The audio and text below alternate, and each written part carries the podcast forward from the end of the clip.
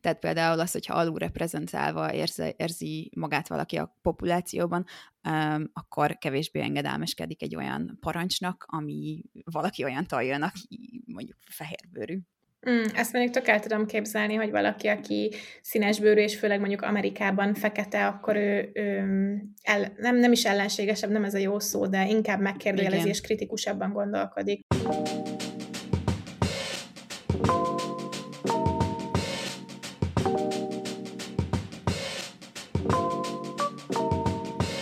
Világmegváltó, tabu döntögető baráti beszélgetések. Ez a Nem az Érde Podcast. A mikrofonoknál Csorba Eszter és Sólyom Eszter. Az mondjuk hasznos, hogyha felvesszük, nem? Hm, hát mondjuk vágni úgy könnyebb, igen. Meghallgatni is. Lényegtelen, inci-pinci. Apró részletkérdés, finom hangolás. Remélhetőleg minden hallgató hallja, hogy milyen kristálytiszta a hangunk, miután a kis hiátusunk alatt beruháztunk egy profi mikrofonra mindketten és nagyon izgalmas volt elsőre összedugni, és, és így felvenni. Negyedjére sikerült így felvenni, mert egyszer én nem hallottam ezt, aztán ő nem hallott, aztán senki nem hallott senkit. Jó volt. Úgyhogy izgalmasan indul ez az új évadunk, ami már az ötödik évad, nem? Ötödik évad, és épp akartam mondani, hogy két és fél évet csináljuk ezt, úgyhogy lassan azért megtanulhatnánk összedugni egy laptopot és egy mikrofont. De a lényeg az, hogy itt vagyunk, és, és folytatjuk, mert úgy tűnik, hogy még mindig van mondani valónk, és né- néhá- néhányan megkitartóan hallgatják, úgyhogy ezután is, innen is köszi nektek. Hogy tehát ez az egy hónap pihenés, Eszter? Mi, mik voltak a legjobb pillanatok? Jó voltam, úgy e, igazából ugye közben én dolgoztam végig, úgyhogy annyira nem volt e, pihentető, de talán így e, egy kis kreatív szünet mindig jó. E, közben kis hallgatóknak mondjuk, hogy el, elkezdtünk egy új weblapot dizájnolni, dolgozgatni blogcikkeken, megtalálni egy kicsit újabb arculaton. Nem csak felvenni, hanem egyéb háttér dolgokat is csinálni a podcasthoz. Nekem az kifejezetten jól esett. Neked, Eszter, hogy telt a kreatív szünetünk? Igazából jó, tök gyorsan. Azt hittem, hogy majd egy csomó mindenre lesz időm, aztán nem volt, mert én is dolgoztam. Plusz az egy dolog, hogy mi, mi nem raktunk ki új epizódot, de három is megjelent, amiben, amiben belebeszéltünk. Úgyhogy azért, azért volt, volt tartalomkészítés, meg én a munka mellett előadtam a podcast fesztiválon is, úgyhogy az is tök izgalmas volt.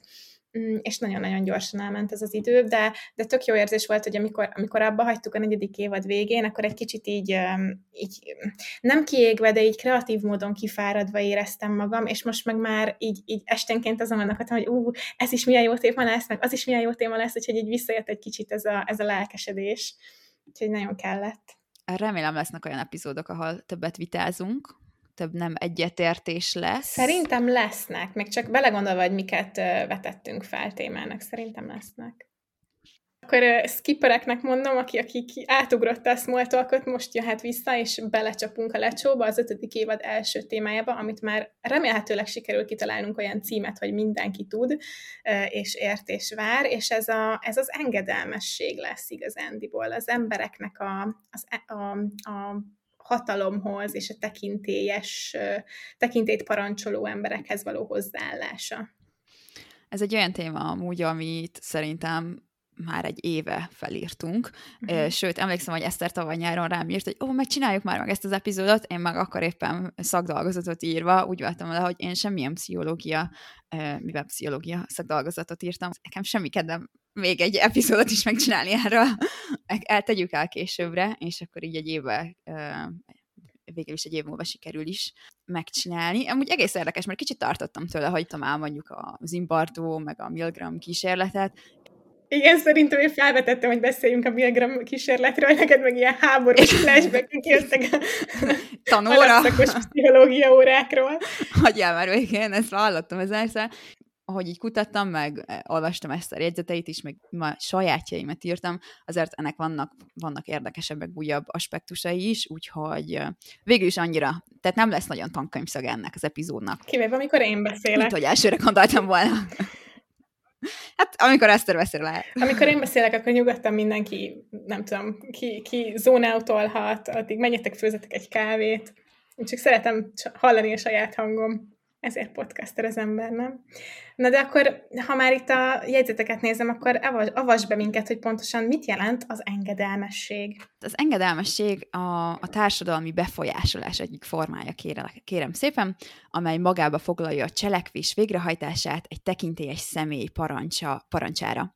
Ö, igazából ez azt jelenti, hogy megváltoztatod a viselkedéset, viselkedésedet, mert hogy egy ilyen magasabb pozícióban lévő ö, authority személy azt mondja neked, hogy változtass meg, vagy hogy csináld ezt meg azt.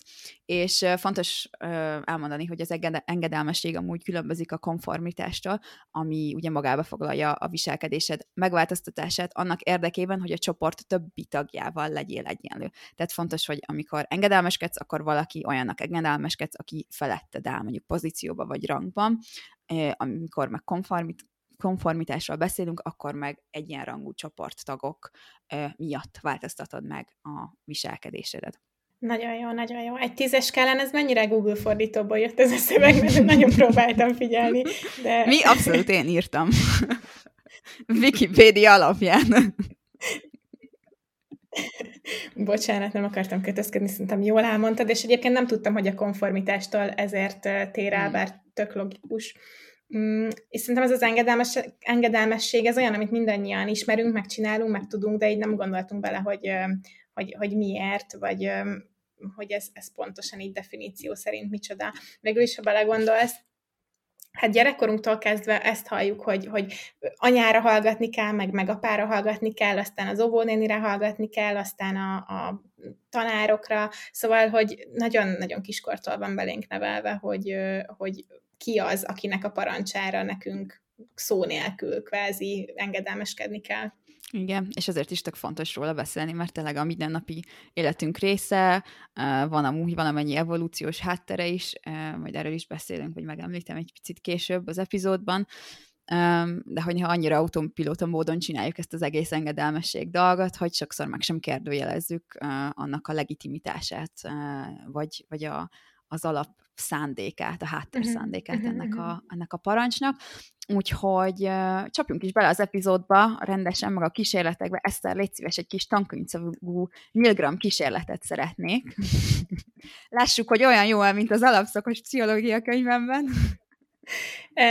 Nem tudom, szerintem nem akarom azt mondani, hogy mindenki hallott róla, hát ha aki esetleg nem az rosszul érezni ettől magát, de tényleg egy, egy a legismertebb ö, szociálpszichológiai kísérletek egyike a Milgram kísérlet, ami ugye azt vizsgálta, hogy mennyire engedelmeskednek az emberek, és ö, mi mindenre hajlandó valaki felsőbb utasításra.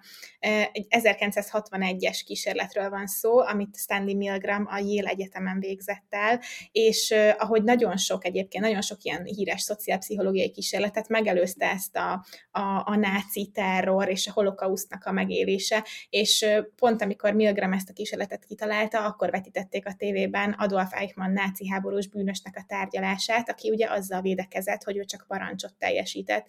És Milgram ezért kezdett el ezen gondolkozni, hogy ő is zsidó származás volt, és nagyon hát be, bevette a gondolataiba ezt az egészet, hogy mi mindenre képes valaki parancs hatására.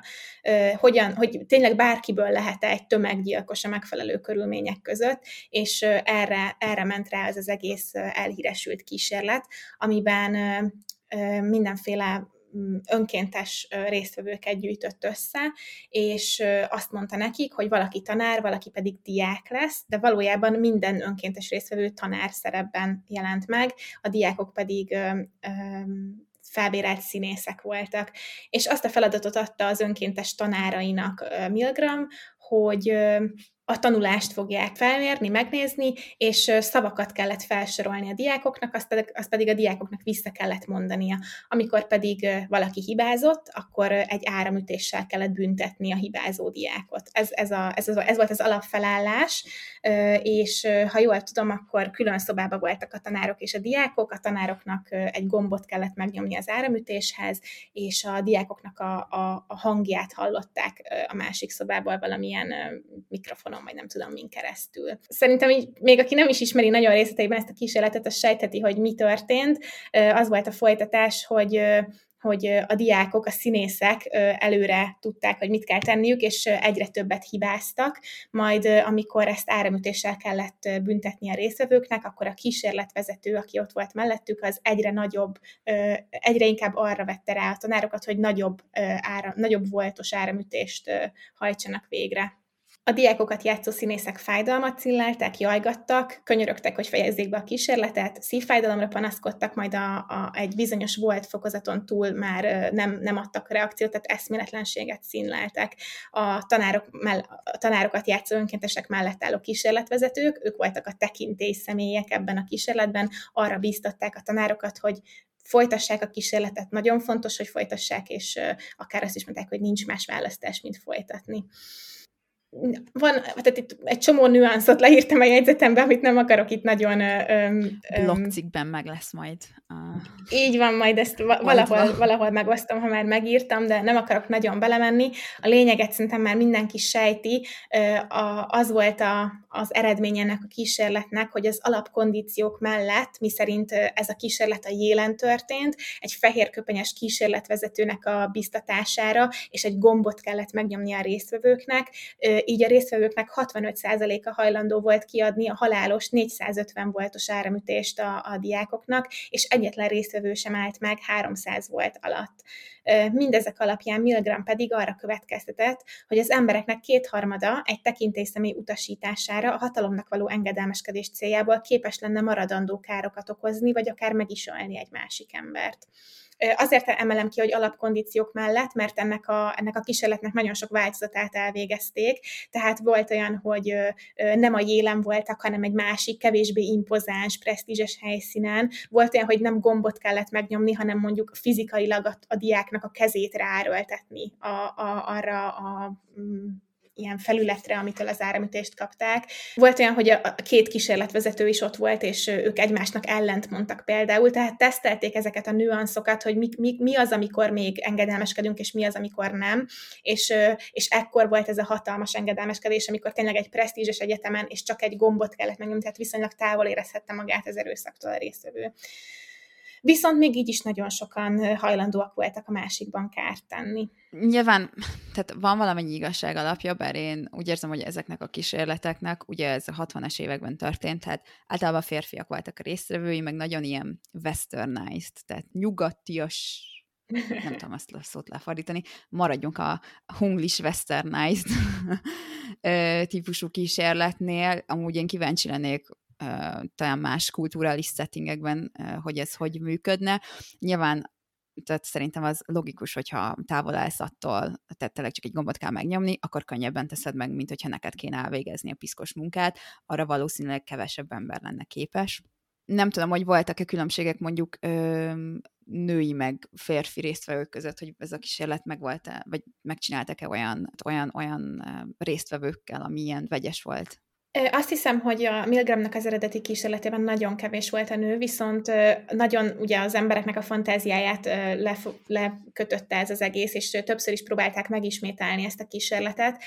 Például 2015-ben lengyel kutatók 80 kísérlő, kísérleti alany részvételével hasonló dolgot csináltak meg, és arra jutottak ők akkor, hogy a résztvevőknek a neme, illetve az eltelt idő sem befolyásolja az engedelmességet. A résztvevőknek 90%-a ebben a lengyel példában is hajlandó volt a legerősebb áramütéssel büntetni felsőbb utasításra. Ja, tehát úgy tűnik, hogy akkor mindegy. Én egy, olyan, én egy olyat olvastam amúgy, hogy például lehet, hogy a nemed nem annyira, akkor úgy tűnik, de hogy a bőrszíned um, tök nagy kihatással van erre, hogy mennyire engedelmeskedsz. Kísérletről olvastam, ahol egy, egy színes bőrű populáció volt, voltak a részvevők, és egy fehér uh, rendőrnek kellett engedelmeskedniük, és hogy sokkal nagyobb százalékban tagadták ezt meg, mint amikor egy, tehát egy színes bőrű, uh, magasabb rangú embernek kellett engedelmeskedniük színes bőrűként és ez amúgy fordítva is igaz. Tehát például az, hogyha alul reprezentálva érzi, érzi magát valaki a populációban, um, akkor kevésbé engedelmeskedik egy olyan parancsnak, ami valaki olyan taljon, aki mondjuk fehérbőrű. Mm, ezt mondjuk tök el tudom képzelni, hogy valaki, aki színesbőrű, és főleg mondjuk Amerikában fekete, akkor ő, ő el, nem, nem is ellenségesebb, nem ez a jó szó, de inkább megkérdőjelezi és kritikusabban gondolkodik, mert ő nem biztos, hogy ezt a, a jót tapasztalta meg a felsőbb személyektől. Hát meg mennyi ö, olyanról olvashatunk, főleg ö, amerikai kultúrán belül, hogy, hogy a rendőrök, ö, hogy kezelik a színesbőrű mm. populációt, vagy akár a, a vagy a benszülött populációt, tehát nyilván nekik van egy ilyen uh, kicsit távolságtartóbb, cinikusabb, megkérdőjelezem a, a, a hatalmat hozzáállásuk alapból is. Igen, egyébként ez tök fontos, illetve azt is szeretném azt a kiegészítést hozzátenni, hogy a Milgram kísérlet az egyáltalán nem tökéletes, rengeteg etikus, etikai kérdést felvet, illetve mivel azért a 60-as években még nem volt annyira ilyen mm, letisztult és egyértelmű az, hogy ne, legyen, ne történjen torzítás egy kísérlet során, ezért abszolút történhetett ilyen. Utólag például a Milgramnak a felvételeit elemezve kiderültek olyanok, hogy például résztvevők lát, hogy menet közben már rájöttek, hogy egyébként nem okoznak valódi kárt, és ennek tudatában hajlandóak voltak tovább játszani, eljátszani a szerepüket.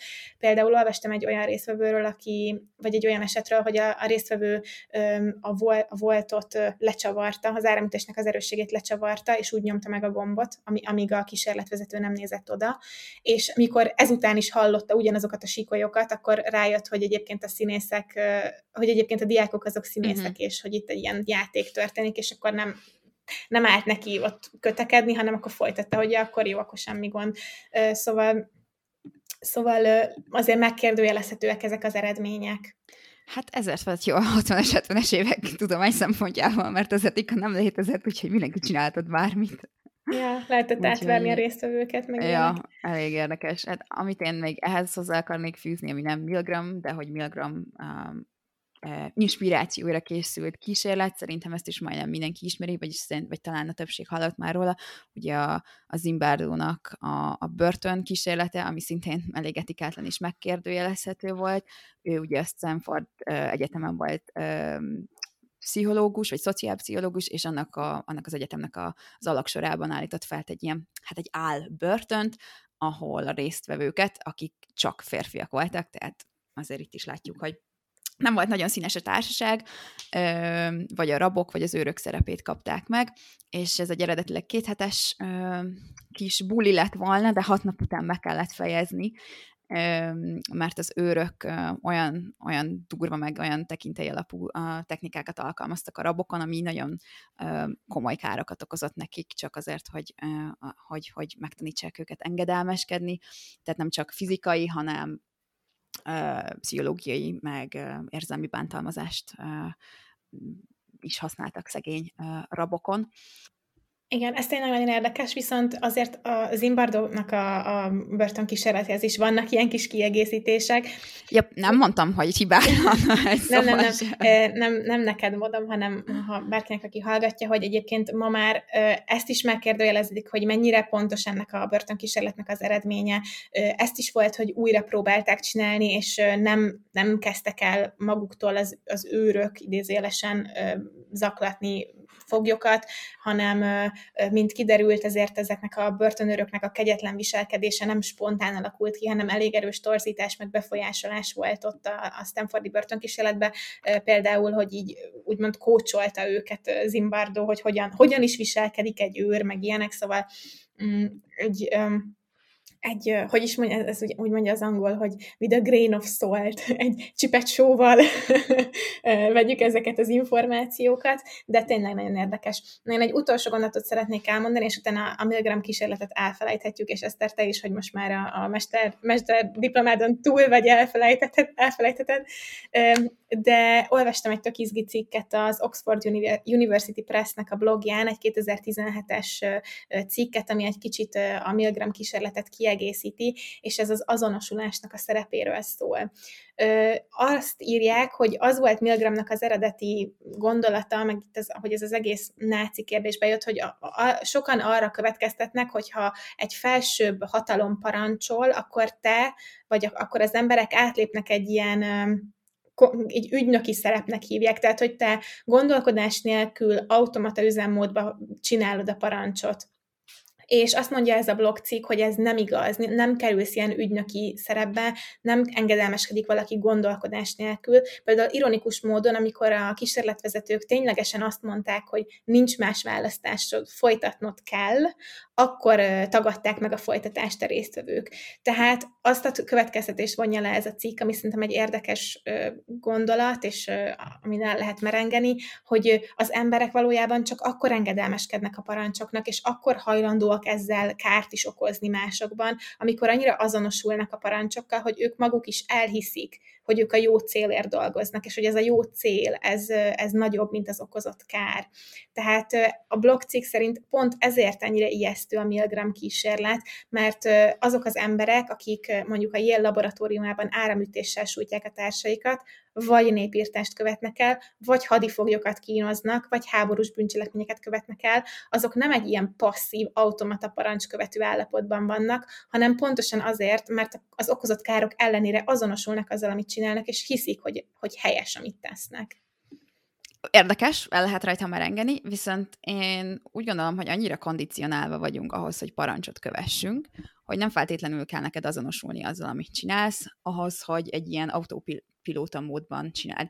Én, én úgy gondolom, hogy ez az autopilóta mód uh, igenis létezik, például um, katonaságban, általában meg sem, tehát nem, nem feltétlenül azonosulsz azzal, amit csinálsz, hanem egyszerűen csak nem kérdőjelezed meg a, felső, a felsőbb tisztnek, vagy vezetőnek, nem tudom, a katonai szakzsargon, tehát a, fel, a vezetődnek a, a parancsát, az utasítását. Például olvastam egy ö, tök jó blogcikket, ahol szintén ilyen, ilyen katonai ö, beállítás volt, hogy egy tiszt követte főtisztnek a parancsait, és meg sem kérdőjelezte azokat. És amikor jött egy új vezető a, annak a helyére, a, kiadta neki a parancsot, és a katona mondta, hogy jó, oké, okay, yes sir, megyek, megcsinálom. És a, és a vezetőm megkérdezte, hogy de hogy ennek így volt értelme? Te felfogtad egyáltalán, hogy mi ez a parancs, amit én mondok neked? Tehát érzed annak a súlyát?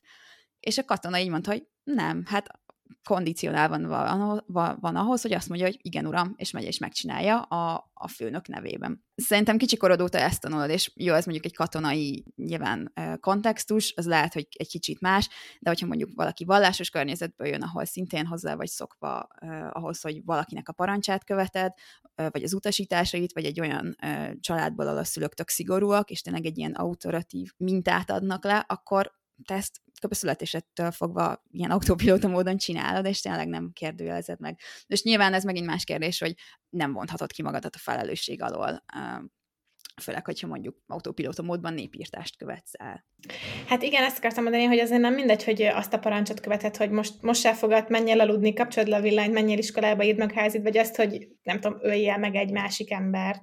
Um, és nem feltétlenül katonaságra gondolok, mert ott azért más így a, a, az erőszak, meg, meg ilyesmi, de hát nem tudom, ez egy kérdés, hogy me, meddig várhatunk el kritikus gondolkodást valakitől. Meg most tényleg ez a kérdés, hogy ez a, ezek a kondicionálás dolgok, tudod, kicsibe kezdődnek, tehát most meg a fogad. És egy idő után biztos vagyok benne, hogy ez a threshold így növelhető, mint egy csomó más dolognál, és hogyha jól kondicionálsz valakit, akkor a, most meg a fogad parancstól eljuthatsz a csillagos ég a, a határ. Uh-huh. Meg amit még ehhez hozzá akartam fűzni, hogy igen, van olyan, aki azért csinálja, mert azonosul vele, viszont tök érdekes lenne megtudni, hogy miért, tehát mi az ok, amiért azonosul valaki akár, tehát bármivel, mondjuk egy politikai ideológiával, és amit, ami, amit én gondolok, az, az egyik az mondjuk lehet a félelem, tehát mondjuk háborús helyzetekben ö, meg vagy félelmít, vagy megölnek téged, vagy a családodat, vagy a szeretteidet, vagy ö, bárki, vagy az agymosás, ami meg a rohadt jó marketingje valaminek. Hát, hogyha megnézzük kicsit közelebbi példát hozva, Magyarország is ö, kicsit ilyen agymosott ország, most én úgy érzem, mert én ismerek olyan értelmiségi ö, ember, tanult embereket, akiről azt gondolnád első ránézés, hogy milyen okosak, akik a jelenlegi politikai felelést támogatják. Uh-huh. Hát ez, ez nem, nem, nem, meg kell védenem a marketingeseket, ez nem marketing, ez propaganda, ami egyébként önmagában megérne szerintem egy misét, hogy mi is az a propaganda, de valóban nagyon egyszerű üzenetekre, nagyon lebutítva, leegyszerűsítve komplex kérdéseket, ilyen címszavakkal ö, meg lehet, át lehet mosni valakinek az agyát. Igen, és ez, és ez abszolút mondjuk nem csak mostani magyarországi, hanem tehát mondom, Hitler Németországa is így kezdte. Aha. Úgyhogy, hát igen, ez, a, ez az agymosás. Meg hát nyilván az agymosáshoz, tehát a, mondjuk a, a kornak a, az akkori hatásai is, meg a, a saját személyiséged, vagy a saját családi uh, háttered, meg beállítottságod is uh, hozzávezethet ahhoz, hogy te végül is egy uh, nem tudom, tömeggyilkos mhm. leszel. Igen, egyébként most ez egy kicsit más téma, de, de szerintem azért is annyira hatásosak ezek a kétbites üzenetek, mert egy csomó probléma van a világban, kevés a, a pénz, nem tudom, stresszel a bevásárlás, a munka, stb. És az, hogy te még egy egy komplex kérdésben sokoldalúan gondolkodj, komplexen gondolkodj, kritikus legyél, rendszerkritikus legyél, leállj vitázni, mm-hmm. az mhm. akkora kognitív erőfeszítés egyébként, hogy most nem akarok, nem akarok már megint itt TikTokról beszélni, vagy ilyesmi, de szoktak el, hogy trend lett egy kicsit ez a, ez a bimbóság, és hogy, hogy látok nőket arról készíteni videót, hogy amúgy nekik olyan fárasztó az életük attól, hogy intelligensek és kritikusan gondolkodnak, és hogy annyival könnyebb lenne csak egy ilyen, ilyen üres fejű bimbónak lenni, hogy, hogy ne, nem, fára, nem fárasztaná őket az élet, meg az igazságtalanság a világban, meg ilyesmi, és hogy egy kicsit szerintem ez is az, nem, nem feltétlenül az engedelmeskedés, de az, hogy annyival könnyebb elfogadni egy, egy egyszerű üzenetet, egy, egy címszavat, vagy címszót, és, és elengedni azt, hogy, hogy én, én nem, nem akarok gondolkodni ezen, én nem akarok stresszelni ezen, én elfogadom, hogy ez így van, ahogy a plakátra van írva. Ezt aki, hogy behoztad, hogy, hogy túl vagyunk terhelve ugye kognitív szinten, és akkor, hogyha követsz valakit, valaminek a parancsát, akkor te nem gondolkozol azon, csak megcsinálod, mint például hogyha egy korporét, vagy egy nagy cégnél dolgozol, mint hogy most én is, tehát uh, annyival egyszerűbb azt csinálni, amit a supervisorom mond, még akkor is, hogy tudom, hogy hát ez valószínűleg hülyeség, de hogy sokszor mm, van olyan helyzet, hogy ő azt mondja, hogy én csináljam meg, nem feltétlenül érdek egyet vele, de megcsinálom, mert egy sok választásom nincs, tehát vagy megcsinálom a munkámat, vagy kirúgnak, kettő meg ilyen kicsit ilyen mosomkezeimet feelingje van az enyémnek, hogy hát ő mondta, küldött, elmondta egy e-mailbe, igen. én csak megcsináltam, innentől kezdve nem az én lelkemen szárad. Igen, igen, és ez, ez így mondjuk korporét világban így működik is, de aztán amikor a, nem tudom, a náci háborús bűnösök e, ezzel védekeznek, hogy csak parancsot teljesítettek, akkor meg te is érzed, hogy ez így, így nem teljesen van rendben. Igen, ja. igen. De hogy valójában ugyanaz a beállítás. Igen, végül is. Ja. Ezt amúgy, ezt az egész jelenséget, hogy, hogy, hogy követünk egy, követünk valaki felettünk állóbb parancsát, vagy engedelmeskedünk neki, azt a szaknyelv úgy hívja, hogy authority bias, tekintélyhatás. A mindennapi életünkben, ugye, ahogy Eszter is mondta, hogyha minden egyes dolgot át kéne gondolnunk, és meg kéne kérdőjeleznünk, akkor az nagyon fárasztó lenne azért a kicsi agyunkban, és ezért egyszerűbb automatikusan megbízni, ugye valaki szakértőben, valaki, aki aki fölöttünk áll, valamilyen szinten, meg valamilyen térben, akár legyen az mondjuk munka, vagy iskolában egy tanár, vagy otthon a szülő, és valójában, ahogy mondtam az epizód elején, ennek van egy evolúciós háttere is. Ez az authority bias egy kulcs, kulcs szerepet játszik az együttműködéseken alapuló társadalmi rend megteremtésében, és lehetővé teszi számunkra, hogy összességében jobban, jobban működjünk, és hogy ugye kooper, kooperatívabbak legyünk mhm. másokkal. Mm. És ez a vezető-követő kapcsolat ugye eredhet abból is, hogy annó, amikor kartfogú tigrisekre, meg mamutokra vadáztunk, akkor ugye kellett egy erős vezető, aki azt mondta a, az embereknek, hogy figyeljetek, itt van ez a kartfogú tigris, így fogjuk körülvenni, ilyen eszközökkel fogjuk megölni, ez a, nem tudom, stratégia, meg a taktika, és a, ugye a többiek megkövették, és ennek egy erős vezető személyiségnek kellett nyilván ven, lennie, de hogy ez így egyszerű volt mindenkinek. És hogy valójában mi azóta megtartottuk ezt a vezető-követő szerepünket, ezt a kötelességtudatot, meg hogy vakon megbízunk bárkiben, aki ugye magas, magasabb rangban van, és, és bízunk abban, hogy majd az ő erőfeszítése és vezetése által uh, egy jobb, jobban működő társadalmat alkotunk, vagy hogy elérjük az alapszükségleteinket. Igen, és egyébként ez, ezek tanult dolgok, tehát ahogy mondtam, kiskorunktól kezdve megtanuljuk, hogy mik azok a társadalmi jelzések, amik mutatják, hogy kinek kell hinni és kit kell követni. Például az orvosoknak a fehér köpenye, egy egyenruha, a, a tanárok, a professzorok, stb. És amikor például most megint egy más témát behozom, csak eszembe jutott, hogy ez is valamennyire az, hogy amikor mondjuk egy professzor lefekszik egy diákjával, akkor az azért ilyen sédi, meg az azért ilyen fura, off, meg azért mondják, hogy kihasználja a diákot, mert, mert pontosan a hatalmi szerepük az nem azonos, és mert van egy ilyen, ilyen alá-fölé rendeltség. Uh-huh.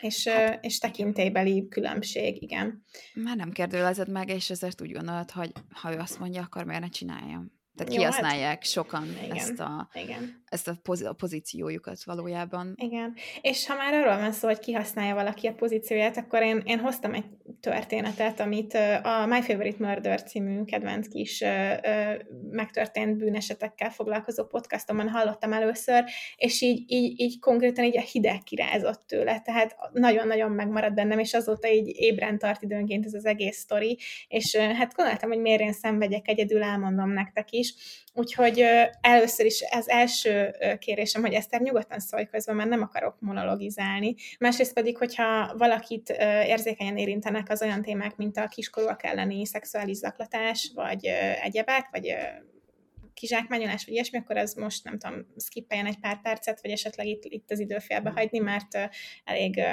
szomorú dolgok lesznek ebben a sztoriban. És ez a történet ez Amerikából van, és úgy hívják szépen angolul, hogy strip search phone call scam, vagyis hát ilyen motozós, telefonos átverés, nem igazán lehet szépen lefordítani, úgyhogy inkább csak elmesélem. 2004. április 9-én délután 5 óra körül érkezett egy telefonhívás egy McDonald's étterembe Mount Washingtonban, Kentucky államban. A telefon Donna Summers menedzser vette fel, a, akit, és a, aki beleszólt a telefonba másik oldalon, az Officer Scottként jelentkezett be, tehát Scott rendőrtisztként mutatkozott be, és elmondta Summersnek, a menedzsernek, hogy az étterem egyik alkalmazottát lopással vádolják. Scott, a rendőr azt mondta, hogy ő név szerint említette, hogy beszélt Summersnek a főnökével, és a McDonald'snak a vezetőségével, tehát ugye azt mondta, hogy a McDonald's korporettel kapcsolatban van, és Summers utólag azt mondta, hogy még rendőr szirénákat is hallani vélt a háttérben. Scott azt mondta, most éppen nincsen elérhető rendőr, aki személyesen be tudna venni, menni az étterembe, ezért a telefonos utasításokat kell követnie Summersnek, és, és egy, adott egy felszínes személyleírást arról az alkalmazottról, akit lopással vádolnak, egy vékony, fiatal fehér nőt írt le szőke hajjal, és ebből a homályos leírásból a menedzser felismerte Louise ogborn egy 18 éves alkalmazottat, aki éppen ott volt és dolgozott az étteremben. kérdés hogy ez, ezek a, tehát ez a kamurendőr, gondolom ez egy kamurendőr volt, nem akarom spoilerezni. Hon, honnan tudta a kinézetét ennek a leányzónak? Nos, valaki azt gondolja, hogy megcsinálhatta a házi feladatát, és előre bemehetett, és megnézhette uh-huh. az mhm. alkalmazottakat, de én úgy láttam a cikkekből, hogy egy ilyen nagyon homályos leírást adott, amit kb. bárkire okay, rá okay, okay. venni. Azt mondta, hogy hát egy, egy, egy alacsony, vékony, fiatal nő. Uh-huh. Te is tudnál a volt éttermi munkahelyből mondani valakit, hogy jó, ez biztos, ez meg ez. Uh-huh. Úgyhogy így kiderült, hogy ugye Louise Ogborn, ez a feltételezett tolvaj. A következő három és fél órában Summers és további alkalmazottak megdöbbentően szörnyű dolgokat követtek el a rendőrtiszt idézélesen telefonos utasításait követve. A menedzser először hátravitte Ogbornt az irodába, és egy másik asszisztens menedzser jelenlétében motozás címszóval mesztelenre vetköztette és elvette a ruháit. Amikor körül egy órával később mindkettejüknek vissza kellett menni dolgozni az étterembe, hiszen az étterem nyitva volt és szolgált ki embereket, a hívó, tehát a Scott rendőr kérte, hogy valakit hagyjanak ott, hogy figyeljen a, a, erre a feltételezett tolvajra, Ogbornra. Előbb egy meg... Kérdés, Igen? mit lopott, tudjuk? Azt mondta Scott, hogy azt hiszem egy táskát Ennyi? ellopott. Ennyi. De annyit mondott, hogy csak egy feltétel, tehát hogy lopással vádolják, és vagy ők most itt elintézik, vagy be kell vinni és le kell tartóztatni, de éppen most nincsen elérhető. Oké, okay, szóval egy triviális lopás. Egy Igen. triviális lopás, majd későbbiekben még azt is mondta, hogy, hogy drog, drogokat is keresnek nála.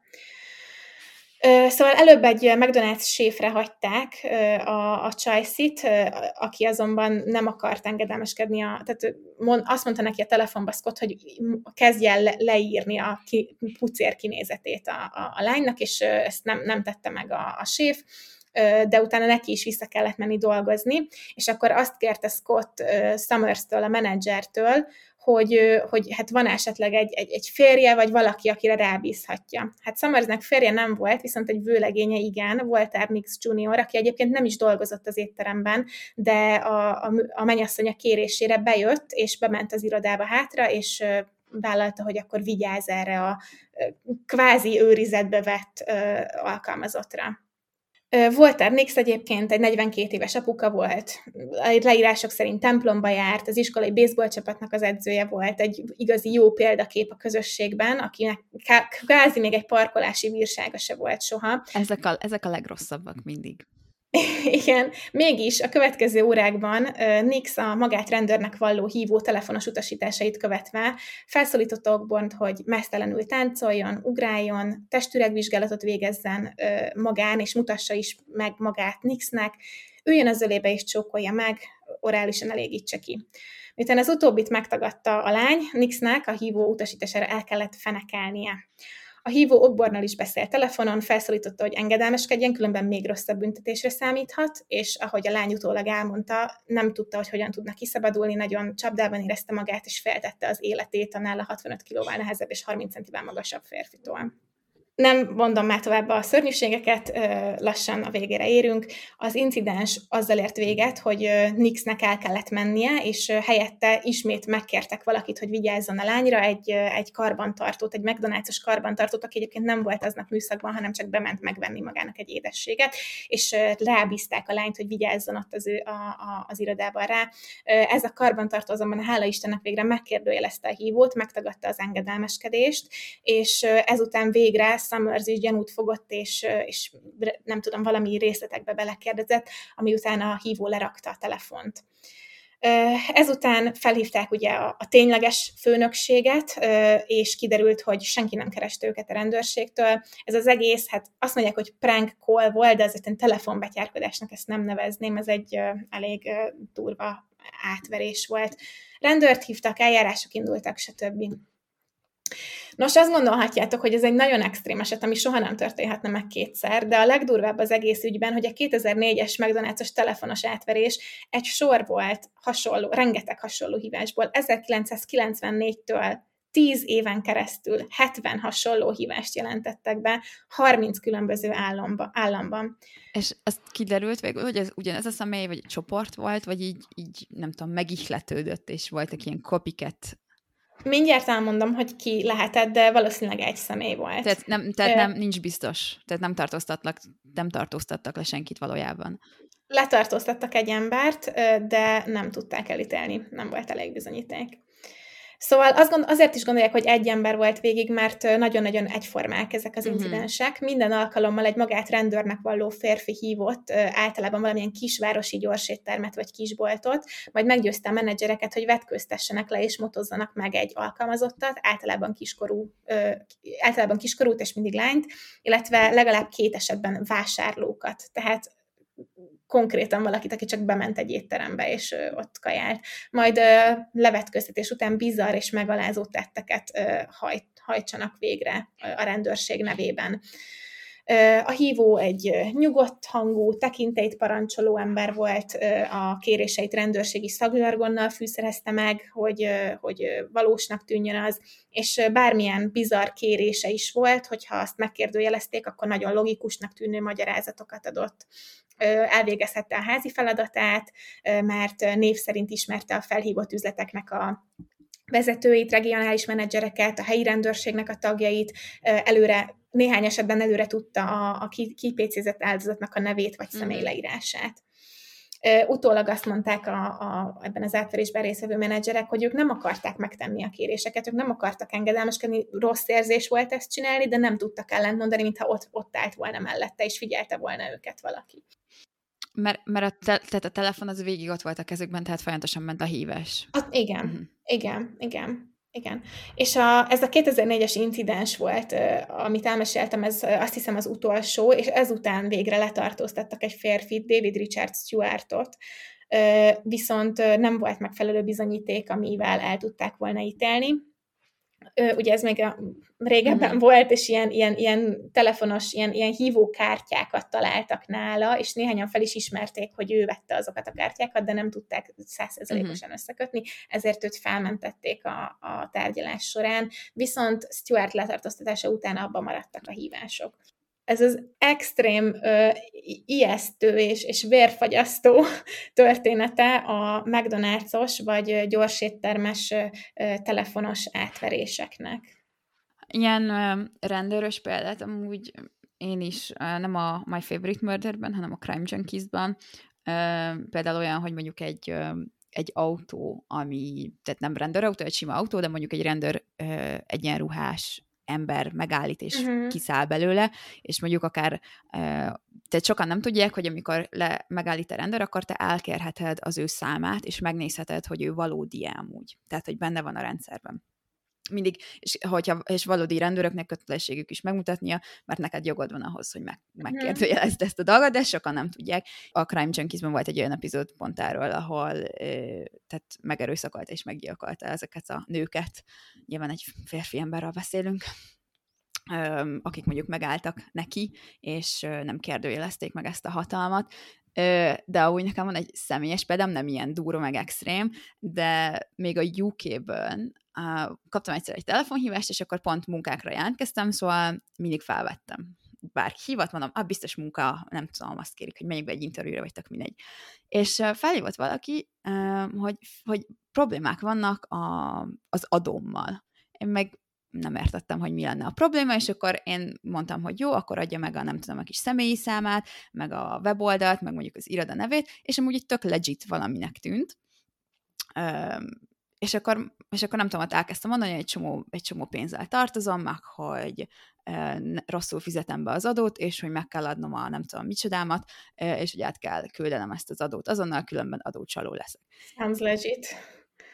Jó, de hát ez az első évenben volt talán. Jó, persze, tudom. Tehát így kicsit megijedtem, de mindegy, és aztán, aztán letettem a, ezt a telefont, és felhívtam amúgy a, a bankomat, meg a, magát ezt az adórendszert, és megkérdeztem, hogy akkor mi történik, és mondták, hogy jaj, ne aggódjak, minden be van fizetve, ez egy scam call volt, megy ilyen körbe, örülnek, örülték, hogy amúgy felhívtam, meg elkérték amúgy a weboldalt, meg a számot, amit megadott ez a csávó, meg a telefonszámot is, meg mindent, de hogy sajnos ez így megy körbe, és hogyha mondjuk nem tudom, valaki gyanútlanabb, meg mondjuk akár épp akar költözik külföldre, és nincs tisztában az ottani szabályokkal, vagy mondjuk, hogyha idős, akkor, akkor könnyebben kipécéz, kipécéznek ilyen szempontból, főleg, hogyha engedelmeskedsz nekik. Igen.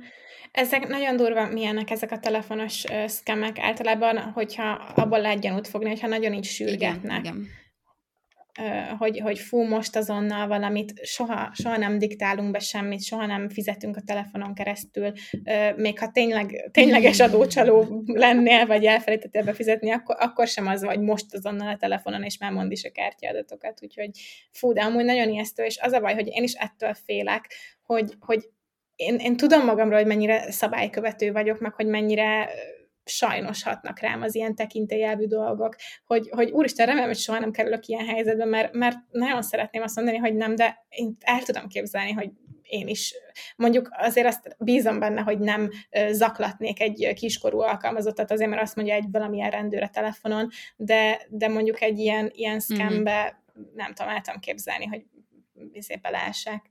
Persze.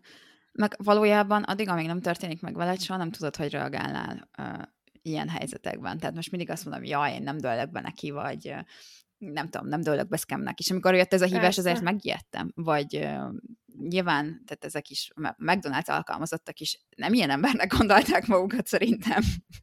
Nem, nem, persze. És egyébként ez a, ez a Donna Summers, a Louis Ogborn is beperelte a McDonald's-ot, és a, a Summers is, mert nyilván Ogborn értjük, hogy miért, Summers pedig azért, mert, mint kiderült, már McDonald's üzletben is történt ez korábban, és nem tájékoztatták megfelelően a vezetőséget, hogy fel legyenek készülve ezekre. És uh, most mondanám, hogy jaj, ezek csak amerikai példák, de biztos vagyok benne, hogy Magyarországon is van hasonló ilyen, sőt, akinek van amúgy saját élménye, vagy akár másodkézből ilyen élménye, vagy olvasott, vagy hallott, vagy nézett valami ilyesmit, az assza már meg velünk. Tök kíváncsi vagyok, hogy a, mi, mik a magyar trendek. Na, van valami pozitív lezárásod? Mert bízom benne. Azt akartam mondani, hogy én, én tudom, hogy az előző évadok végére már kicsit ilyen nagyon nem tudom, negatív, negatívan zártuk le az epizódokat, ilyen kicsit um, nem is azt mondom, hogy passzívan, de azért elszomorodtunk Kiábrándultan.